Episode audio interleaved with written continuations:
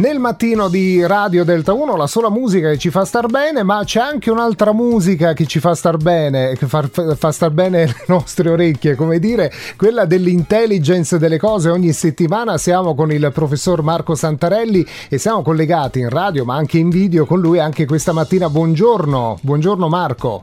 Buongiorno, buongiorno, spero insomma di non interrompere una musica piacevole e raccontare storie che annoiano, però credo di no. No, assolutamente no, anche a giudicare diciamo quelli che sono eh, tutti i messaggi che riceviamo dai nostri ascoltatori, le tue argomentazioni sono sempre molto interessanti. Ecco, a proposito di argomenti, si sente parlare molto di moneta digitale, e di bitcoin e quant'altro. Vogliamo fare un po' di chiarezza, eh, Marco, di cosa parliamo quando parliamo di moneta digitale? Ecco. Allora, intanto diciamo che la moneta digitale si basa a un tappetino, diciamo così, che si chiama blockchain. Che cos'è la blockchain? La blockchain è una struttura di dati messi insieme, pensiamo a tanti mattoncini che noi mettiamo insieme per fare, per fare una casa e si, ba- e si, basa prevalentemente sulla condivisione e l'immutabilità, in termini molto semplici.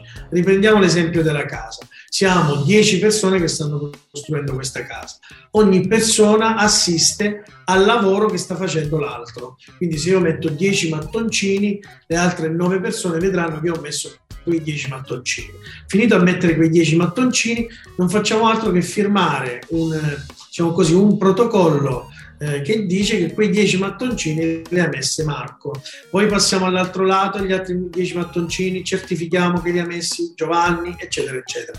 Questa parte qui un, crea una struttura, questi mattoncini sono i dati e la vera novità e la vera forza è che eh, da un punto di vista cronologico questa struttura, questi mattoncini non sono altro che la veridicità delle questioni. Quindi noi andiamo a dimostrare la veridicità di un curriculum, andiamo a dimostrare la, dimostrare la veridicità di un'opera d'arte, cioè appunto garantire l'integrità di quello che si va a fare in un determinato tempo.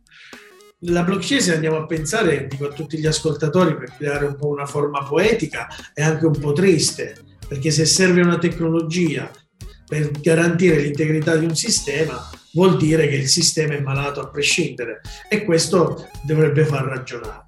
Insieme appunto alla blockchain c'è la cosiddetta crittografia, la rendo ancora più semplice. Noi pensiamo, tutti hanno WhatsApp, pensiamo alla crittografia end-to-end, cioè quando, quando dicono ehm, il tuo messaggio è protetto, eh, quindi non lo può vedere se non chi lo riceve, al di là che affronteremo anche questo discorso, che non è totalmente vero, però diciamo in, in, maniera generale la crittografia serve a proteggere questa integrità che noi abbiamo messo insieme. Quindi eh, come se la crittografia, sempre per l'esempio della casa, fosse il, come dire, il cappotto, cioè quello che mettiamo sopra ai mattoncini e eh, in qualche modo andiamo a proteggere il mattoncino.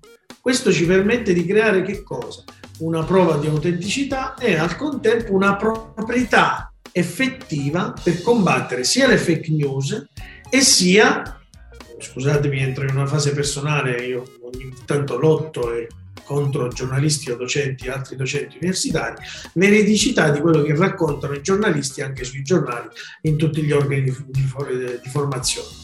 Direi che il discorso insomma potrebbe continuare, magari continueremo, ma è veramente molto interessante quello che ci, ci, hai detto questa mattina qui su Radio Delta 1. Marco, io ti auguro una buona giornata, noi ci ritroveremo la prossima settimana e ringrazio eh, il professor Marco Santarelli, docente di semiotica e intelligence. Grazie ancora. Io ringrazio voi e tutti gli ascoltatori e radioascoltatori e telespettatori della TV.